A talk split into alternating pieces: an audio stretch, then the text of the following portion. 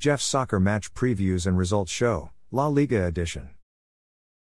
There is one La Liga game being played today, Friday, April 21, 2023.